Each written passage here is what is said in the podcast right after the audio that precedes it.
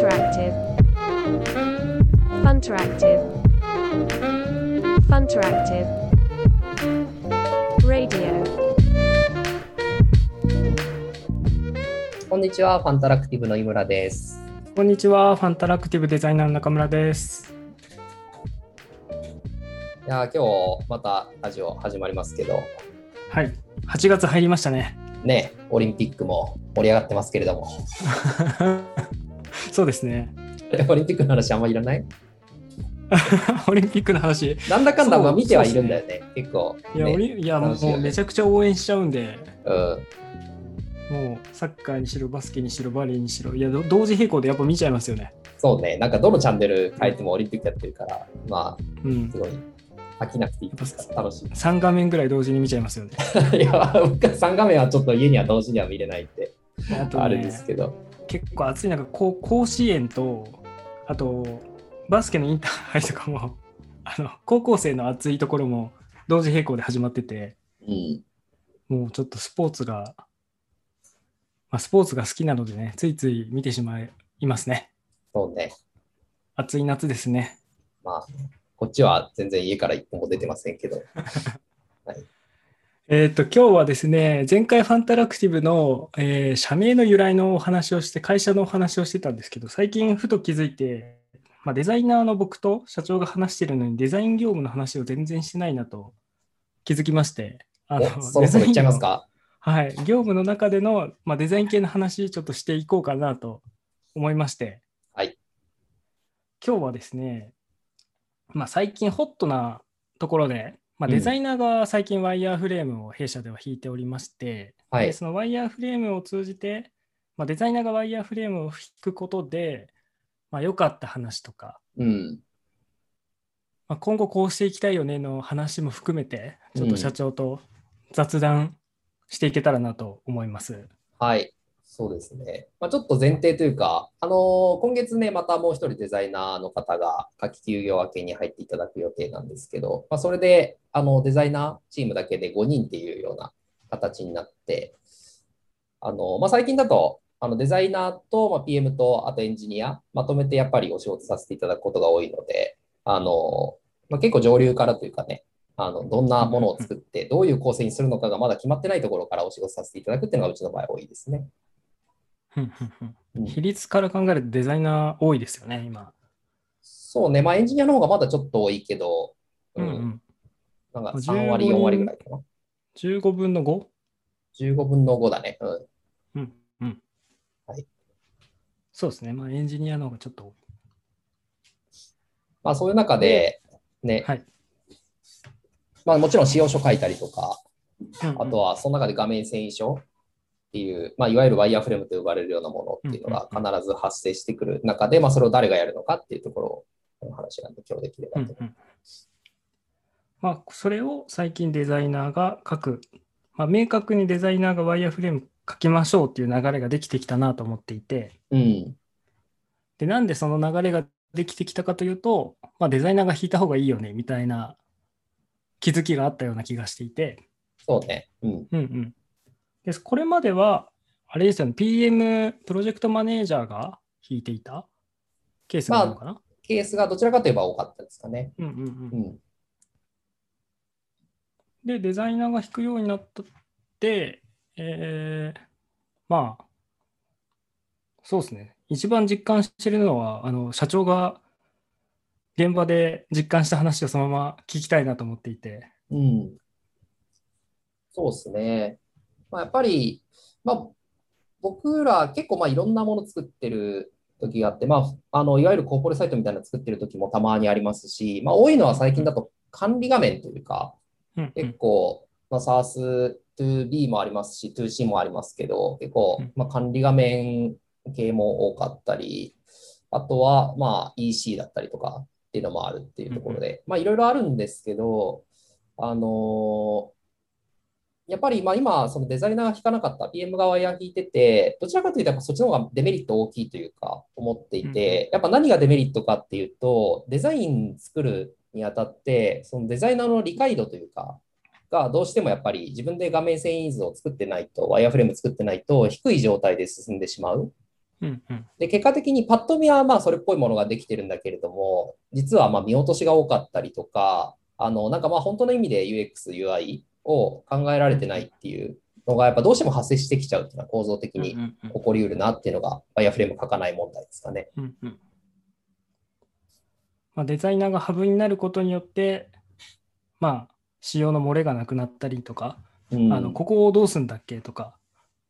あのこういうパターンあるよねとか、 こ, この時ユーザーどういう気持ちなんだっけみたいな話まで結構深いところまで話せますもんね。うん、なんかその仕様自体とか要件とかっていう、まあ、いわゆる仕様書っていうものは、まあうんうん、今だとあの GitHub でマークダウンで書いたりとか、あとはもしくは Google スライドとかスプレッドシートをまあ駆使してあの図とかその要件のえーまあ、仕様書を書いていくっていうことが多いんですけど、まあ、そっちは ピーエム がきっちりまとめた上で、やっぱり画面に関しては、どうしても ユーアイ と切って切り離せないよね。うんうんうん、ユーアイ、まあ、特に ユーエックス もそうだし。そうですね。まあ、要件のベースの定義みたいなところは ピーエム がやって、うん、で画面仕様書の方にまあデザイナーががっつり入っていくっていうスタイルですかね。うん、そうですね。うんうん、あと、まあこのスタイルがすごいいいなって思って、まあ、デザイナー側のうん、一意見なんですけど、うん、あのすごいいいのがやっぱツールの進化によって、うん、あのデザインシステムをいつどのタイミングで作るかみたいなのがやっぱ今の時代すごいなんだろうなスピードを持ってサービスを作るにあたってすごく必要なことだと思うんですけど、うんうん、そのツールの進化、まあ、Figma がこうすごい最初の方から デ, デザインシステムを想定しながら作れるっていうのが一個あるなと思っていて、うんでまあ、デザイナーがワイヤーを引くことによってそこの設計もふんわり考えながらあの推進できるっていうのがすごいいいなと思っていて、うん、やっ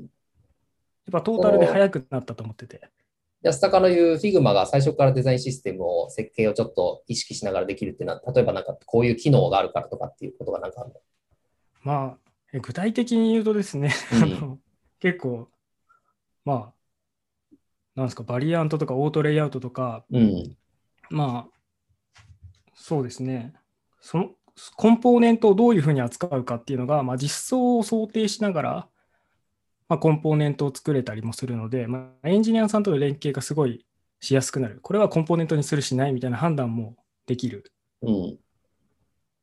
まあ、そうですね、まあ、より実装に近い形でデザインを起こすことができるからですかね。うんうんうん、なるほどね。きっとエンジニアさんはここを共通化したいだろうとか、あ共通化した方が早いだろうとか、でそのなんだろうデザインを起こすタイミングでその話ができるというか、うんうんうん、ここってこういうここ共通化しようと思ってんだけど合ってるとか、こっちの方が早いと思ってんだけど合ってるみたいな話とかがやっぱ早い、うんうんうん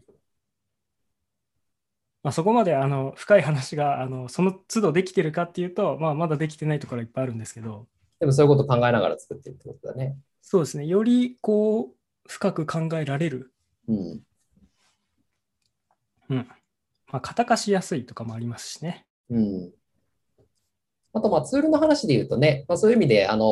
Figma っていう話が今デザインで使ってるよって話出てきましたけど、まあ、デザイナーがワイヤーフレーム引くの、うん、もうまあ全部 Figma で最近なんか手書きで最初書いて、でそれをちょっと Figma にもう写真で貼り付けたりしながら、うん、あのその後もう Figma でワイヤーフレーム書いて、でそれをちょっと別ファイルでまたデザインに起こしていくみたいなあの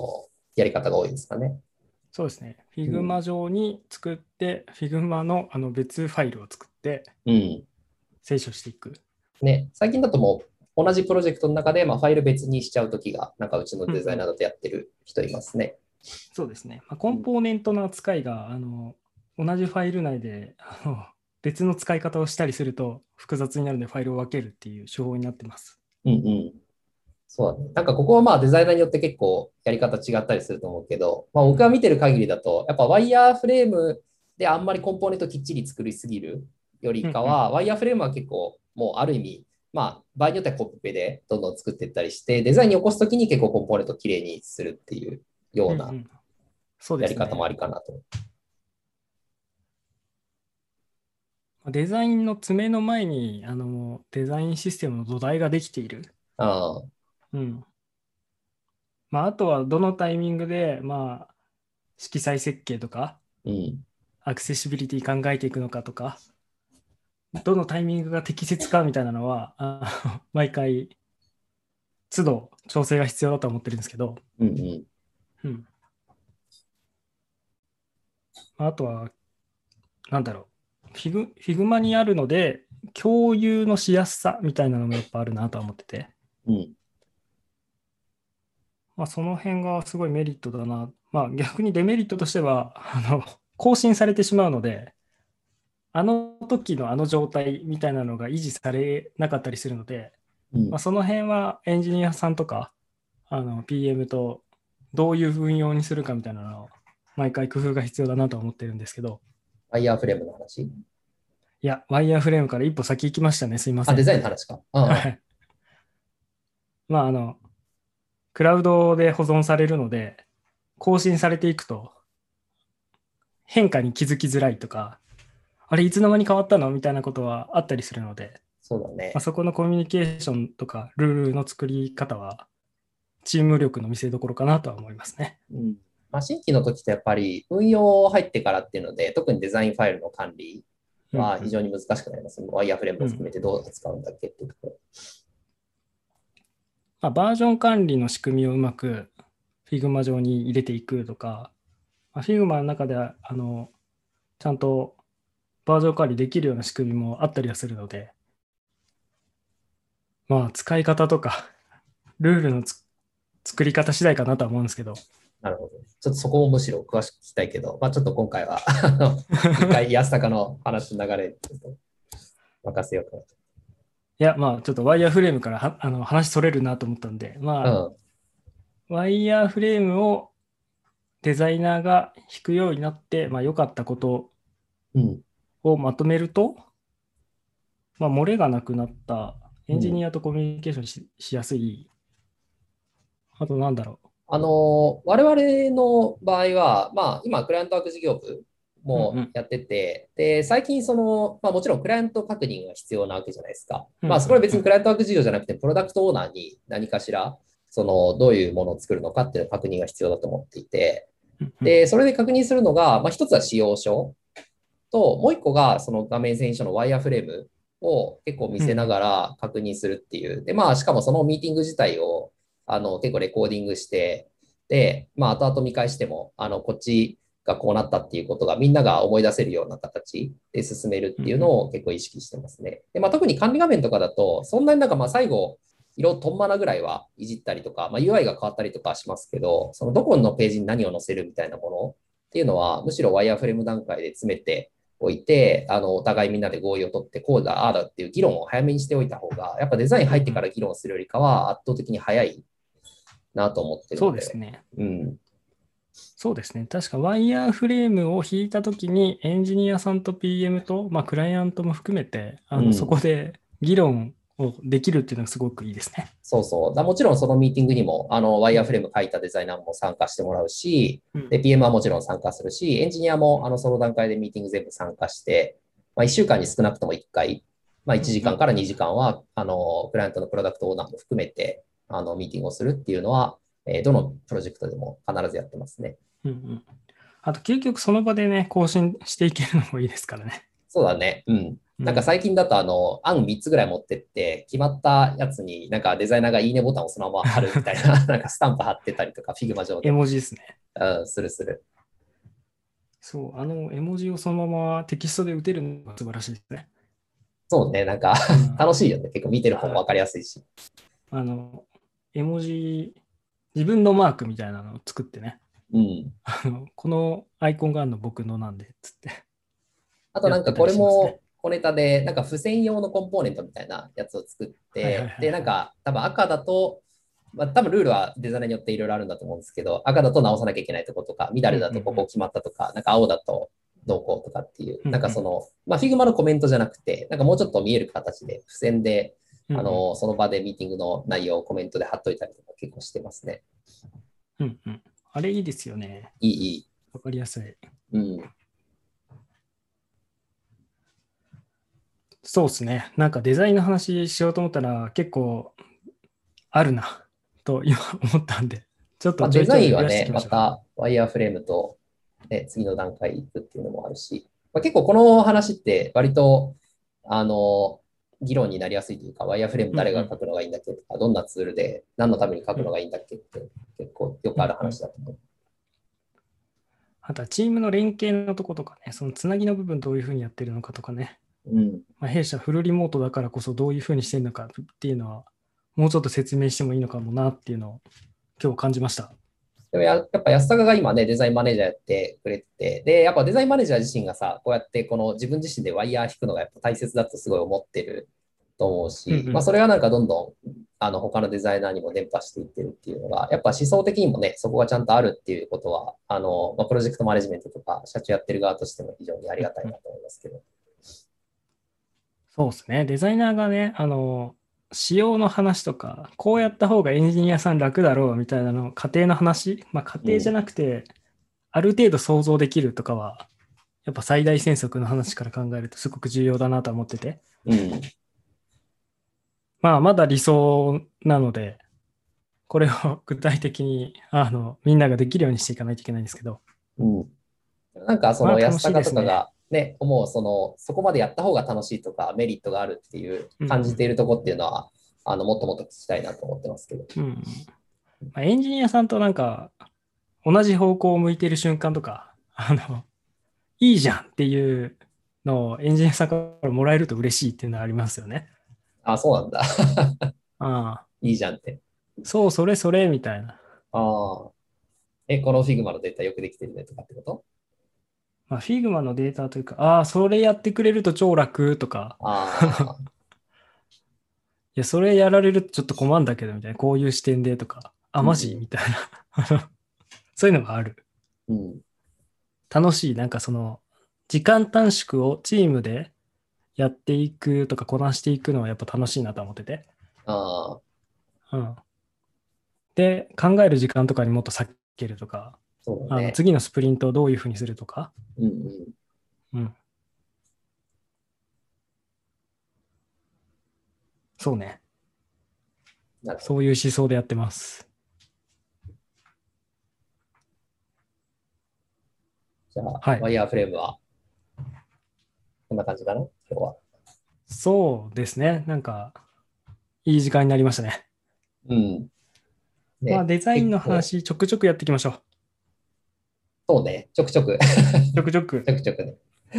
まあ、組織の話だったりね、うん、デザインの話もやっていくということで、何かね、あの、先週も言ってましたけど、ちょっと聞きたい話題とか、デザインの話、こんなに聞きたいよっていうのがあれば、ファンタラジオっていうハッシュタグつけて、えー、投稿していただくと、まあ、それにお答えできるかと思いますので、よかったら、はい、ぜひ、はい、質問してみてください。はい、どうぞよろしくお願いいたします。急になんか面接の最後の締めみたいになっちゃったけど、よろしくお願いいたします。はい、じゃあまたありがとうございました。はい、ありがとうございました。はい、ではでは。